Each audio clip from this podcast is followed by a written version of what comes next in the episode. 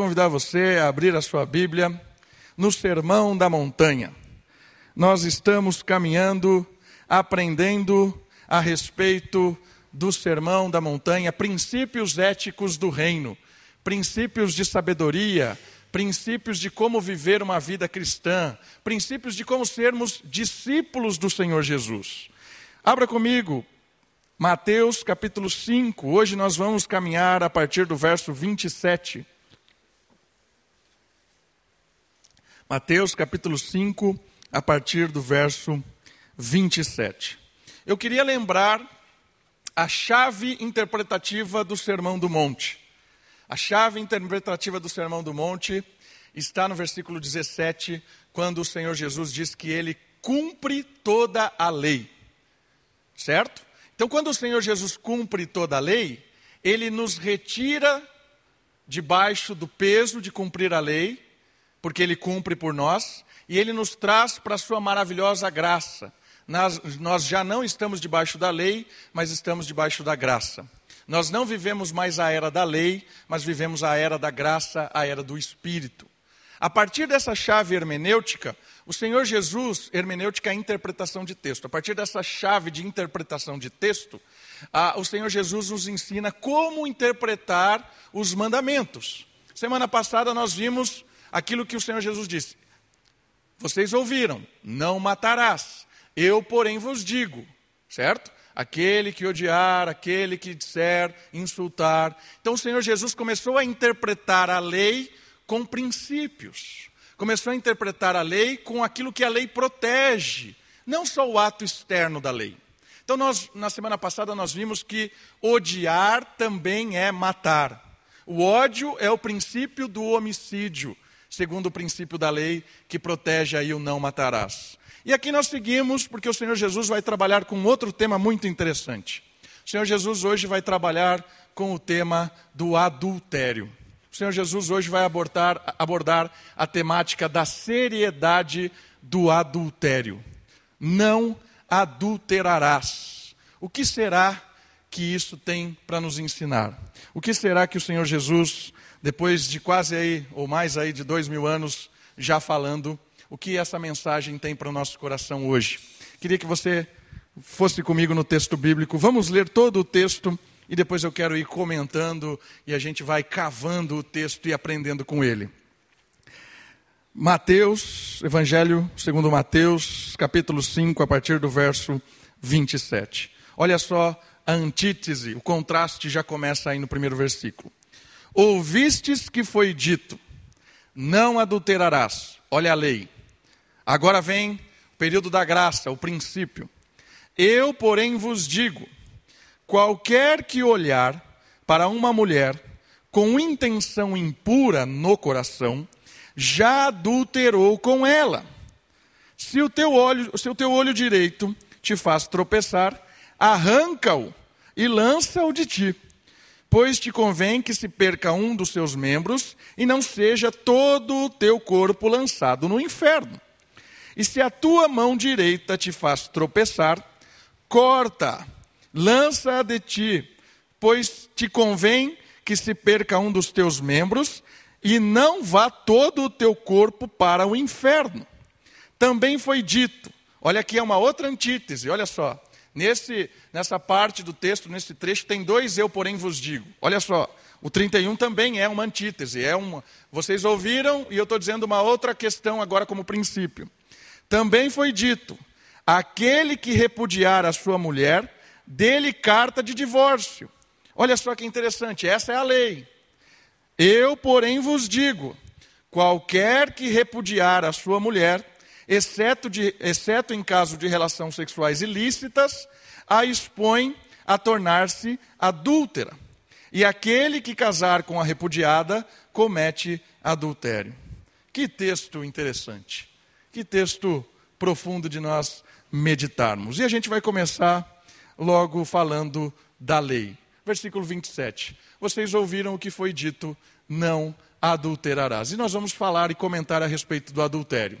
O que é, ou qual é o propósito desta lei? O que é que ela protege? O que, que ela guarda? Certo? o casamento não é uma instituição humana, certo? Então, o não adulterarás protege uma instituição divina. O propósito é proteger o matrimônio, é proteger a aliança. O propósito do não adulterarás é proteger uma aliança, é cuidar de uma instituição que Deus estabeleceu, que o próprio Senhor foi quem criou, que chama-se casamento. A lei protege o casamento. Vamos olhar esses dois textos a respeito do casamento? Então, deixa o seu dedinho aí em Mateus e vai comigo para Gênesis, capítulo 2. Primeiro livro da Bíblia, quando Deus institui o casamento capítulo 2, nós vamos ler o versículo 18 e depois nós vamos ler o versículo 24. Gênesis capítulo 2, versículo 18 e depois o versículo 24. Vamos observar o que é o casamento, como é que Deus instituiu, o que é que a lei protege. Versículo 18. Disse mais o Senhor Deus: Não é bom que o homem esteja só far-lhe-ei uma auxiliadora que lhe seja idônea. Primeira verdade, Deus fala para o ser humano: não é bom que você esteja só. Farei alguém idêntico a você, mas que te complete. Por isso que o casamento, homem e mulher, não são iguais. Homem e mulher são complementares. Farei a ti uma auxiliadora idônea.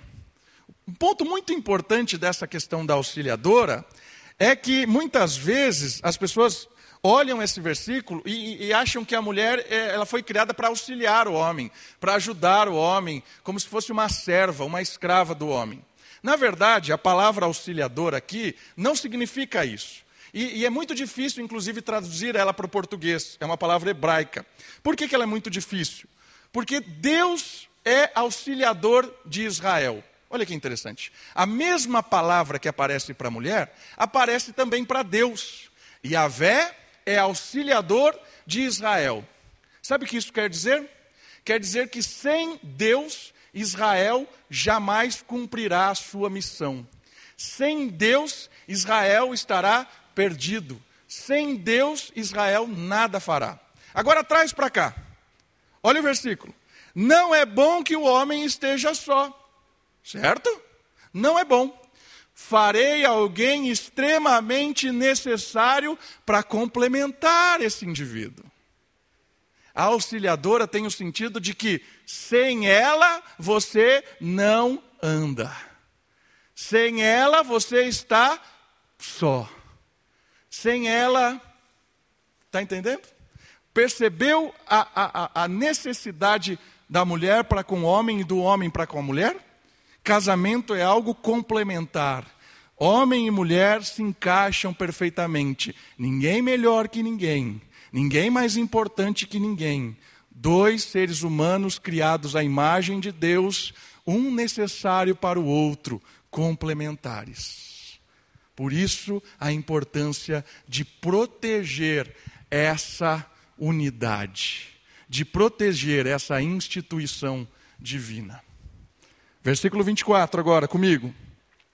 Por isso, deixa o homem pai e mãe e se une à sua mulher, tornando-se os dois só carne. Olha só algumas coisas importantes a respeito do casamento, algumas determinações que esse texto nos revela a respeito deste matrimônio, desta aliança.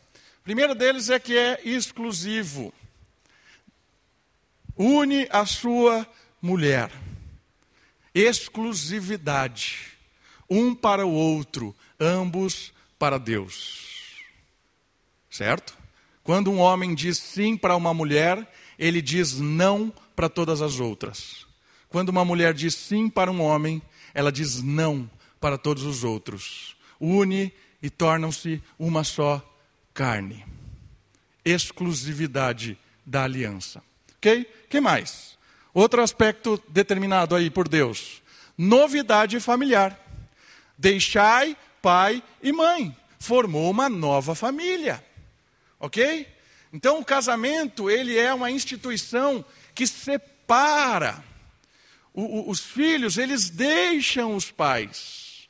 Eles saem debaixo da autoridade dos pais para constituírem uma nova autoridade, a nova autoridade familiar, com seus papéis, com seus critérios, homem e mulher com papéis diferentes, cumprindo o seu propósito, mas uma nova família, ok? Deixar pai e mãe. que mais? Convivência e entrega. Esse é um aspecto muito importante da aliança. Unir-se à sua esposa. O que isso quer dizer? Quer dizer que quando o, homem e uma mulher se casam, a vida de solteiro fica para trás. Esse é um ponto muito difícil para os jovens casais, porque a mentalidade de solteiro continua. E às vezes o, o rapaz ou a moça ficam entristecidos porque não conseguem ter a vida que tinham antes de casados. Mas um aspecto muito importante que esse texto revela na determinação do casamento é: agora é mutualidade, é entrega. Aqui é o principal relacionamento. A vida de solteiro acabou. Texto nos revela a ideia da convivência e da entrega, certo? Servindo um ao outro para que ambos possam estar mais perto de Deus. O outro ponto, uma unidade permanente. A aliança, a unidade é até a morte. Até que a morte os separe. É uma aliança que os torna uma só carne. Ela é permanente. É algo que Deus instituiu para que somente a morte separasse. Percebe qual é a finalidade do não adulterarás, proteger esta instituição de Deus. E da onde vem a ideia de que o casamento é uma aliança?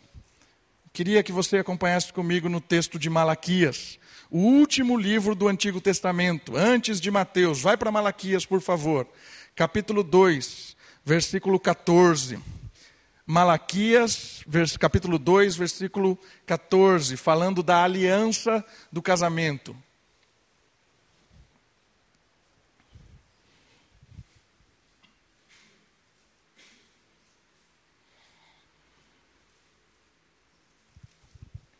Está comigo? Olha só. E perguntais: por quê? Porque o Senhor foi testemunha da aliança entre ti e a mulher da tua mocidade. Olha que interessante.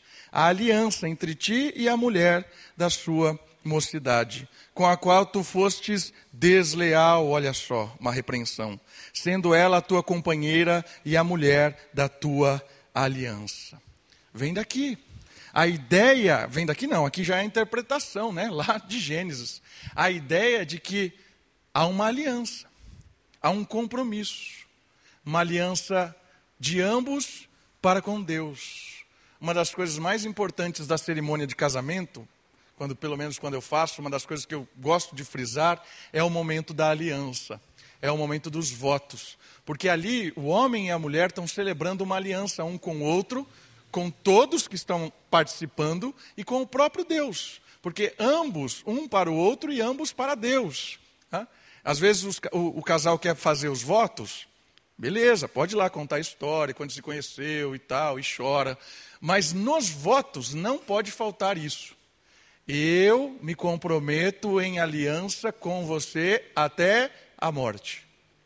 Isso não pode faltar, porque é uma aliança. Então estamos estabelecendo aí o que é que esse não adulterarás está protegendo. Percebeu a seriedade dessa aliança? Por isso que há uma lei protegendo esta aliança. que mais? Olha só a resposta dos fariseus a isso. Né?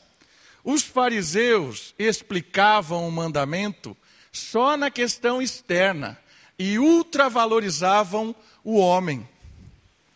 Os fariseus, eles, assim como interpretavam o não matarás apenas quando pega a arma e atira, os fariseus interpretavam esse texto somente no ato físico, no ato físico do adultério. Somente se fosse lá e tivesse os fins, decretasse, né, decretasse os fins do adultério. Essa era a mentalidade, somente o externo. Então ele pensava assim: se eu não fui com essa pessoa, se eu não levei ela para algum lugar, se eu não tive relação com ela, eu nunca adulterei, nunca é, é, manchei a, a aliança que eu estabeleci com a mulher. Essa era a ideia do fariseu. E é interessante que os fariseus também ultravalorizavam os homens na sua tradição. Como? Olha que interessante. Eles entendiam que a lei protegia o homem e não a mulher. Como assim?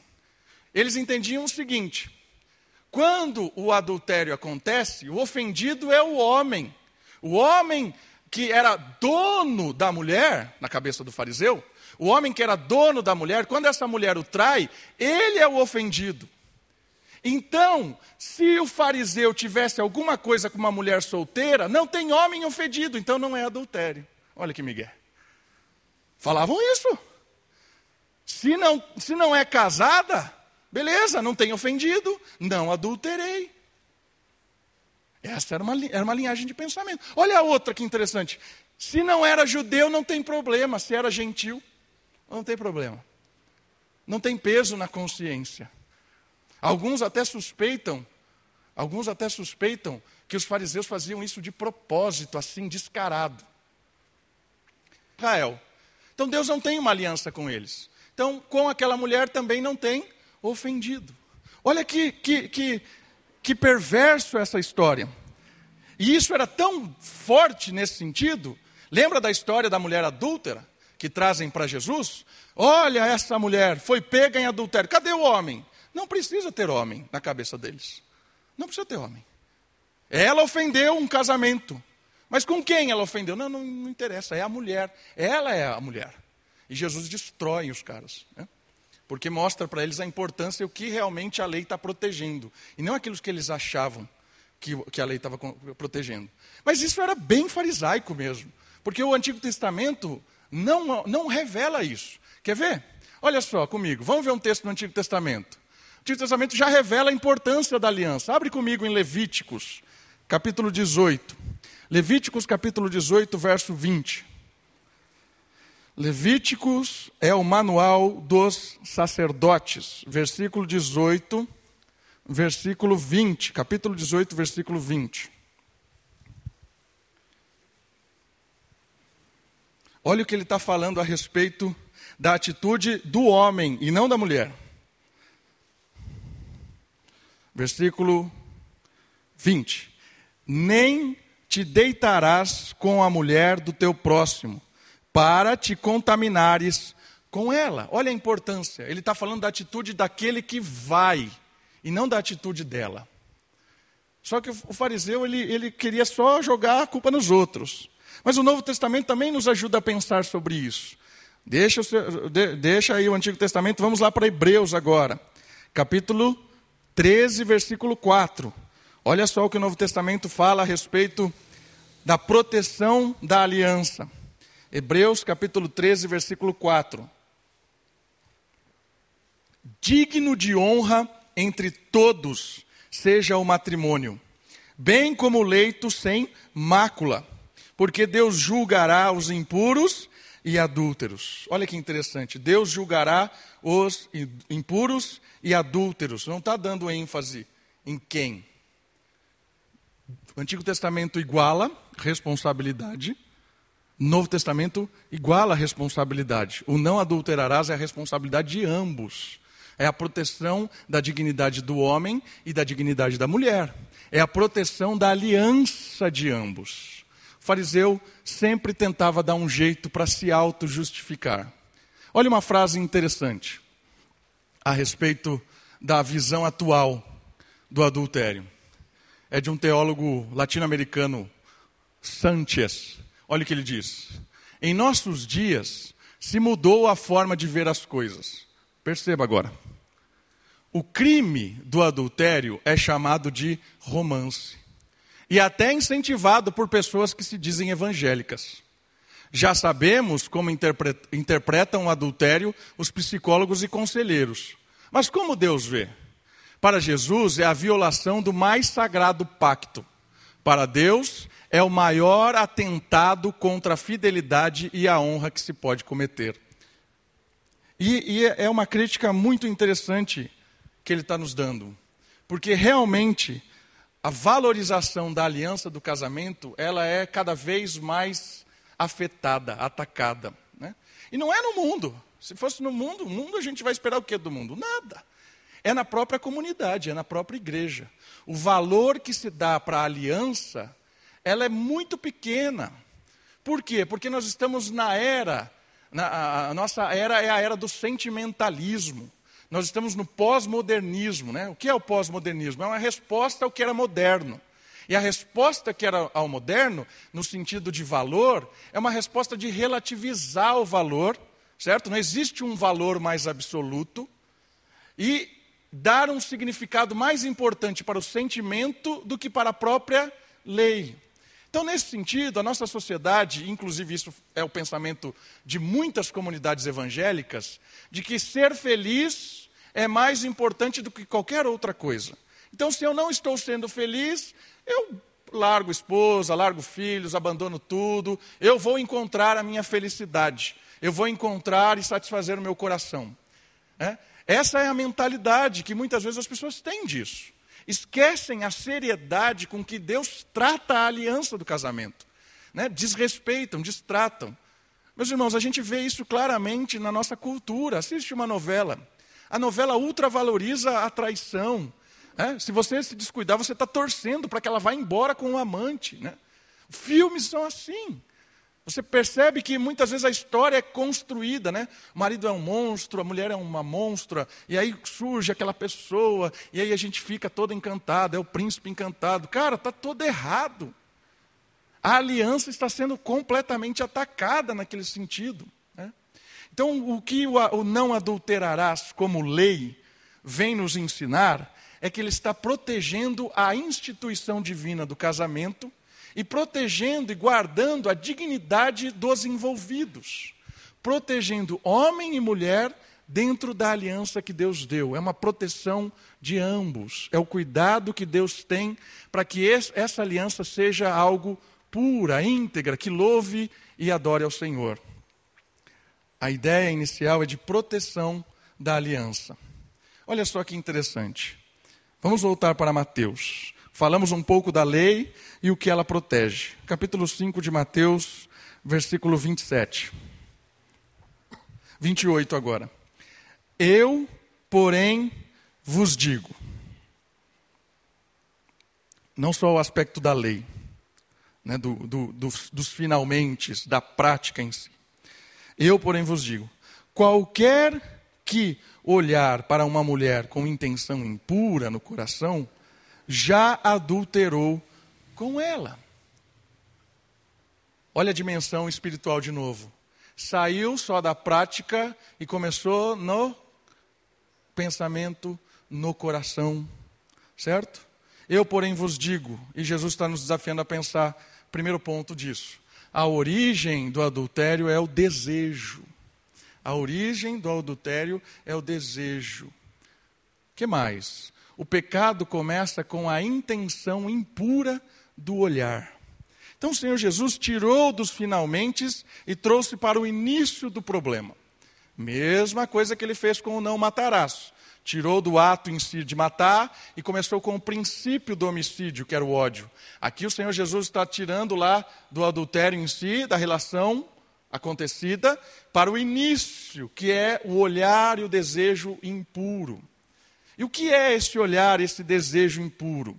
Né? Não, não, é, não é uma questão de você olhar alguém e achar a pessoa bonita. Não, isso é, é, natural, né? Tem pessoas bonitas. Você olha e fala, nossa, que pessoa bonita, né? Que rapaz bonito, que moça bonita. Não é esse o problema. O problema é quando você torna esse olhar, essa, esse avaliar algo impuro, algo malicioso, é, o, é transformando aquilo em um desejo, certo? Você, em última instância, ou a atitude em última instância, é de transformar aquela pessoa, aquele indivíduo, num objeto de desejo, num objeto de sexualidade, talvez. Percebeu o que aconteceu? O ser humano, criado à imagem de Deus e semelhança de Deus, homem e mulher, ele perde a sua dignidade como homem e como mulher, e naquele momento do olhar malicioso, do olhar impuro, ele se torna apenas um instrumento, um objeto de desejo sexual, ou seja lá o que for. Esse é o pecado. O pecado de transformar o ser humano em um objeto. De transformar uma mulher com a sua dignidade como criação de Deus, como filha de Deus, em objeto, um brinquedo, algo usável e descartável. Em transformar um homem criado à imagem e semelhança de Deus em alguém desprezível, alguém que pode ser usado apenas para o prazer. Esse é o pecado. O pecado começa quando eu, quando você olhamos para alguém com a intenção maliciosa do simples fato do prazer, do erotismo e da brincadeira. Entendeu onde o Senhor Jesus chegou? O Senhor Jesus transformou o pecado muito além do que os fariseus diziam que era. Porque a proteção e a, a valorização está no indivíduo. E o objetivo de proteção do indivíduo é porque esse indivíduo é criação de Deus, homem e mulher. Senhor Jesus está lançando luz para o coração. O Senhor Jesus está lançando luz para o olhar. O Senhor Jesus está lançando luz para o desejo. É isso que nós precisamos sondar. Eu queria apresentar um exemplo positivo nessa área. Jó. Jó aparece como um exemplo. E tem dois versos que eu quero ler do livro de Jó, que são muito legais. A sua vida revela um desejo consciente e subordinado à vontade de Deus. Vamos comigo? Deixe seu dedinho em Mateus e vamos para Jó. Jó, capítulo 1, primeiro. Vai apresentar Jó, personagem histórico, real, verdadeiro, um dos patriarcas. Jó, capítulo 1 verso 1. Havia um homem na terra de Uz, cujo nome era Jó, homem íntegro, reto, temente a Deus e que se desvia do mal. Olha as, as, os atributos: íntegro, reto, temente e que se desvia do mal. Quatro atributos interessantíssimos de Jó. Agora vai comigo no capítulo 31 de Jó. Versículo 1. 31, 1.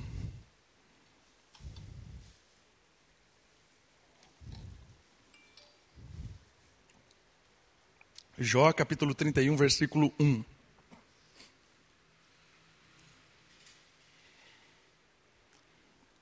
Fiz aliança com meus olhos.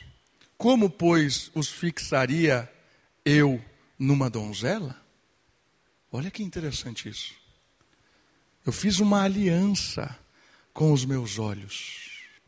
A integridade de Jó, o homem que se desvia do mal, tem um pacto com o seu olhar, um pacto de temor a Deus, um pacto que se desvia do olhar. Como eu olharei para esta mulher?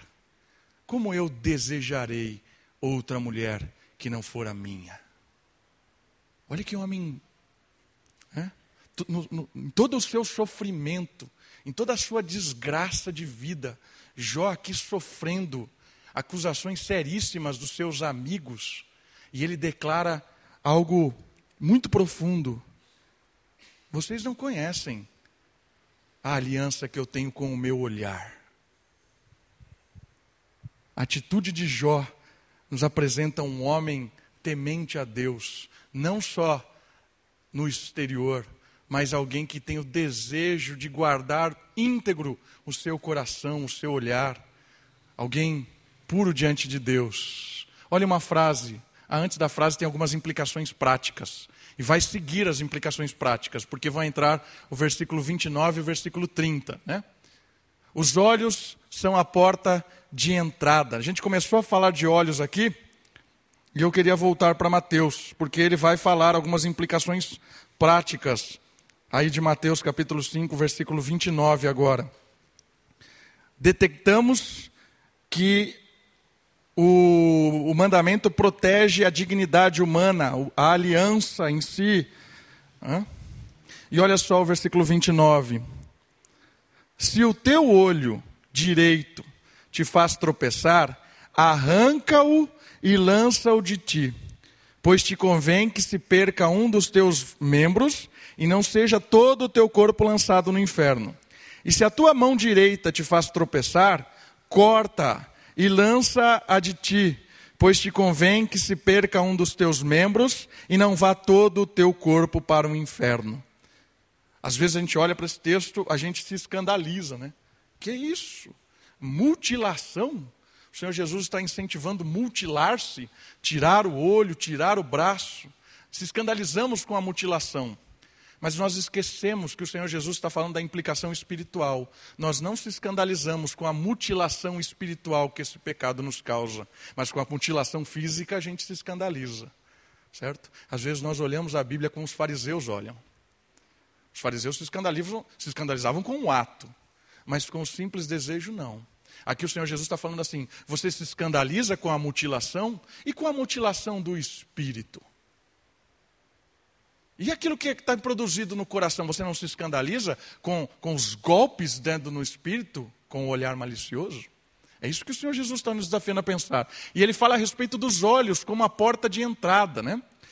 Os olhos é, é, é, é o canal que, que nós é, recebemos a informação para a mente e para o coração.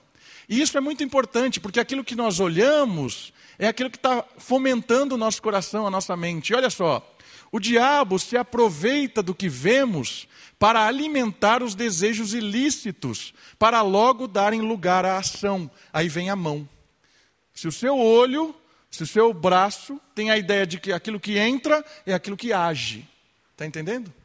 Então o Senhor Jesus está falando assim: tem que tomar cuidado, que aquilo que está entrando para o seu coração, normalmente vai agir com o seu braço. Então ele está falando assim: Cuidado para que o, o, diabo não, for, não comece a formar as teinhas dele no seu coração, na sua mente, e daqui a pouco nós que fomos libertos do diabo, segundo Efésios capítulo 2, nós voltamos a ser marionete nas mãos desse adversário, usando essa, essa situação maliciosa, esse olhar impuro, para nos prender, para nos envergonhar, para nos esconder. O diabo sabe das coisas. E o diabo usa isso como acusador ao nosso coração. que mais? O texto nos ensina sobre decisões radicais. Como o princípio é espiritual, as decisões radicais precisam atingir o coração e o espírito. Porque se você ficar cego, tirar um olho, talvez não vá resolver porque a sua mente e seu coração ainda continuará alimentando. Se você cortar o braço, talvez não resolva. Por quê? Porque a mutilação ela é espiritual. Por isso a decisão precisa ser espiritual, uma decisão radical de ter uma aliança, como, como Jó teve uma aliança com o seu olhar, em respeito a Deus, né? decisões radicais. E cada um sabe o seu potencial pecaminoso, por isso, pode combatê-lo da melhor maneira possível. Isso aqui é uma dica muito importante nessa área. Homens e mulheres com o desejo malicioso.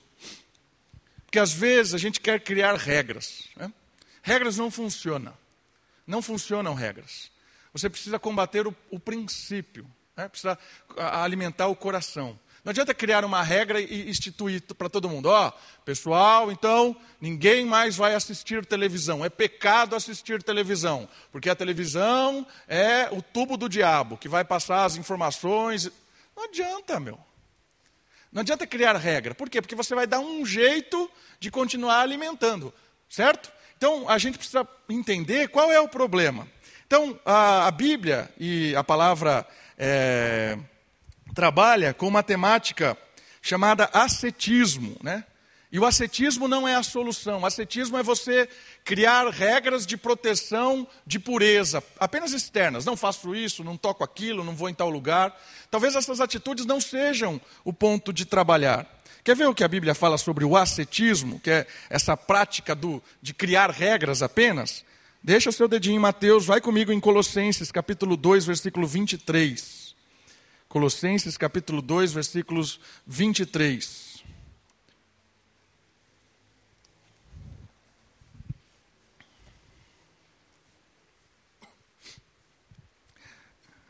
Colossenses capítulo 2, versículo 23. Tais coisas, com efeito, têm aparência de sabedoria. Que coisas? Olha o que ele diz ali atrás, um pouquinho. É? Não toque em alguma coisa, não, não manuseie algo, faça tal coisa. Olha que interessante. Criou um monte de ritual para proteger. Tais coisas, com efeito, têm aparência de sabedoria. Né? A ideia é dos fariseus. Os fariseus se protegiam aparentemente, têm aparência de sabedoria. Uma religião apenas externa. Como culto a si mesmo. Olha que interessante. Eu, eu não sou como esse aqui. É, não tenho problema nenhum. Né? Eu não tenho problema nenhum. E de falsa humildade. Lembra dos personagens lá de Jeremias? E de rigor ascético. Rigor ascético. Não toco, não faço, não tenho. Criou um monte de regra. Todavia, não tem valor algum contra a sensualidade. Caramba, está no nosso ponto aqui. Exatamente o que a gente está falando. Não adianta criar um monte de regras. Não adianta ficar fazendo um monte de coisas e falar assim: ah, agora não vou cair. Né? Não vou mais entrar na internet, não vou mais usar o telefone, não vou mais comprar revista, não vou assistir mais série no Netflix. Virou um, um, alguém extremamente religioso na sua prática de ascetismo, né? fugindo das coisas. Mas o texto está falando para isso não tem valor contra a sensualidade. Sabe por quê? Porque o desejo impuro vem do coração, vem da mente.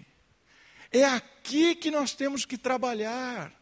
É aqui que nós temos que combater. Não adianta combater as coisas externas, se não combater o coração. A primeira atitude de alguém que quer se livrar de desejos sensuais, de desejos maliciosos, alguém que quer se livrar desse tipo de pensamento, é reconhecer que precisa quebrantamento. Reconhecer que precisa de perdão de Deus, reconhecer humildemente que precisa recomeçar. Enquanto não houver esse quebrantamento, esse desejo sincero de recomeçar, jamais, por mais práticas ascéticas que você crie, não vai se livrar dos desejos sensuais. Não vai. Não vai. Algumas dicas práticas. Ah, antes disso, das dicas práticas, eu quero ler essa frase que eu já citei ela. É do Hendrickson, um teólogo. Precisamos atuar de forma drástica para libertar-se de tudo aquilo que no curso natural dos acontecimentos nos fazem pecar. Não podemos vacilar. Temos que queimar as revistas obscenas, destruir as artes escandalosas, condenar os filmes destruidores da alma, cortar os laços sociais íntimos mais perigosos e descartar os hábitos perniciosos. O que ele está dizendo? Ele está dando um monte de dica prática, certo? Eu creio que a, a dica prática ela é pessoal, ela não é em forma de regra, como a gente acabou de ver que a gente precisa combater o pecado do coração e da mente. Mas em seguida tem algumas atitudes práticas, certo? Que não, não valem como regras. Né? Ninguém mais aqui vai assistir televisão, ninguém mais vai fazer não sei o quê. Não, não é isso.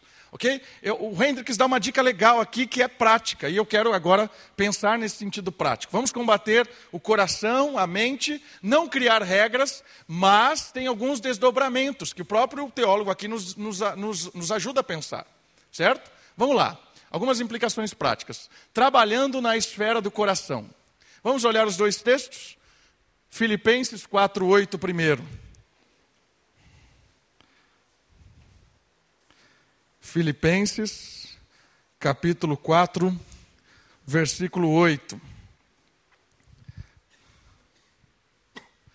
Trabalhando na esfera do coração, para que hajam desdobramentos em atitudes e cada um com a sua atitude, cada um com as suas problemáticas, com seus desejos.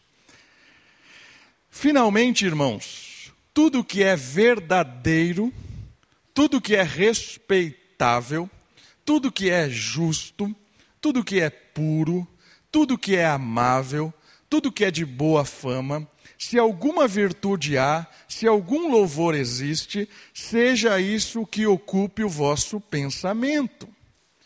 O que também aprendestes e recebestes e ouvistes e vistes em mim, isso praticai, e o Deus da paz será convosco. A justiça penetrando o pensamento. Vamos para Efésios agora, um livro anterior, capítulo 5, verso 3 e 4. Efésios capítulo 5, versículo 3 e 4. Mas a impudícia e toda a sorte de impurezas ou cobiça, nem sequer nomeie entre vós, como convém aos santos, nem conversações torpe, nem palavras vãs ou chocarrices, coisas essas inconvenientes. Antes, pelo contrário, ações de graças. Olha que interessante, duas atitudes interessantes e que devem ser acolhidas como trabalhando no pensamento e no coração. A primeira delas é que o nosso coração e a nossa mente, ela é alimentada. Certo? Então, o, o texto de Filipenses diz assim: alimente o seu pensamento, alimente a sua, a, a, a sua, o seu coração com coisas justas, íntegras, coisas que glorifiquem a Deus, coisas que promovem a justiça. O nosso pensamento reage àquilo que nós lemos, assistimos, convivemos. E o texto de Efésios diz algo muito semelhante. Ele está dizendo a respeito da cobiça e da convivência. Conviver com pessoas que nos levem para perto de Deus conviver com pessoas que nos animem, que nos corrijam, que nos incentivem, pessoas que realmente prezam pelo nosso coração. Então, uma forma de alimentar o coração, de transformar os desejos errados do coração e da mente, é começar a alimentar eles de coisas justas. Isso é muito simples, irmãos, e muito, muito prático. Quantas vezes nós temos lido a palavra de Deus durante a semana? Quantas vezes nós temos orado durante a semana? Qual é o nosso convívio com pessoas sadias?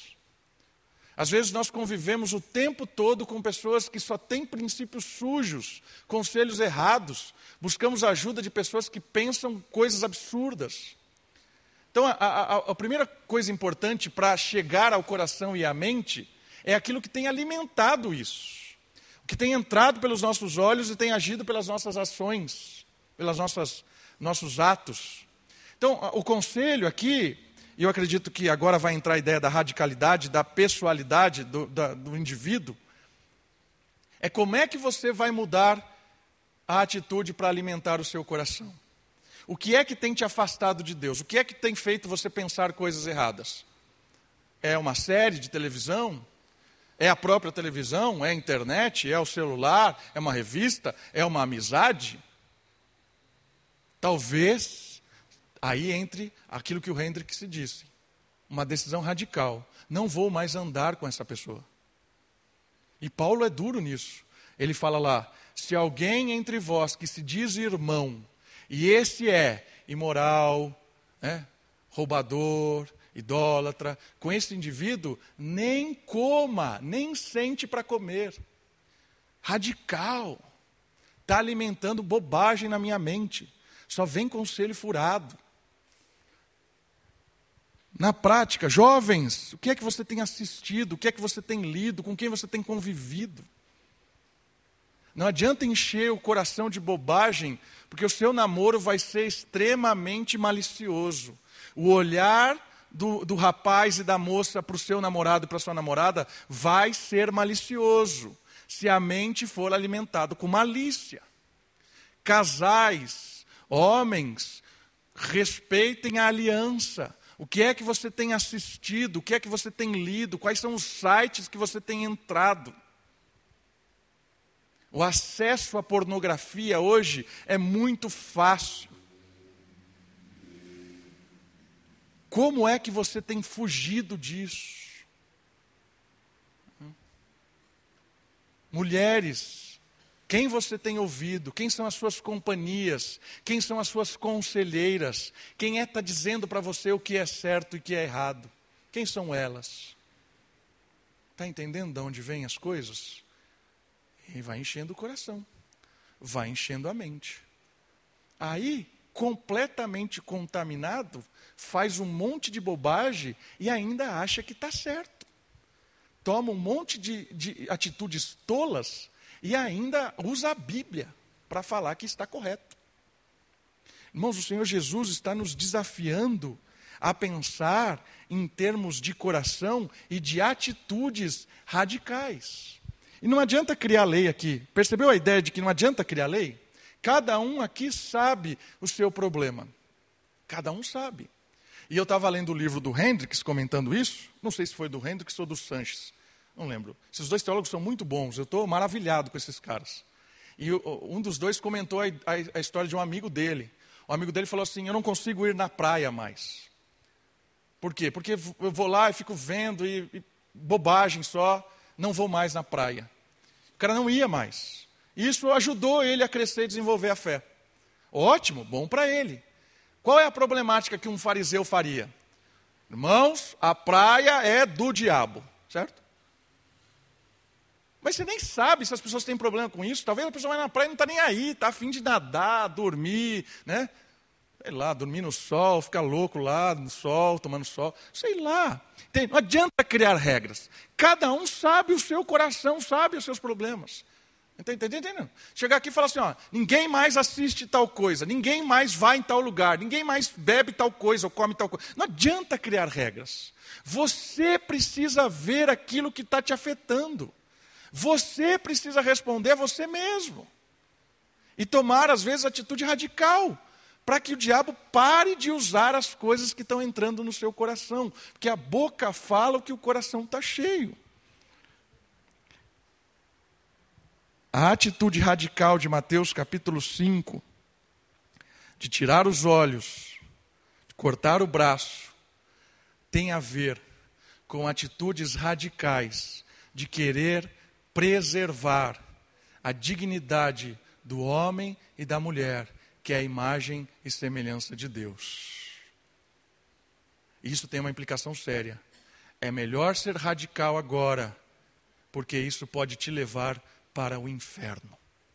E que sentido de inferno?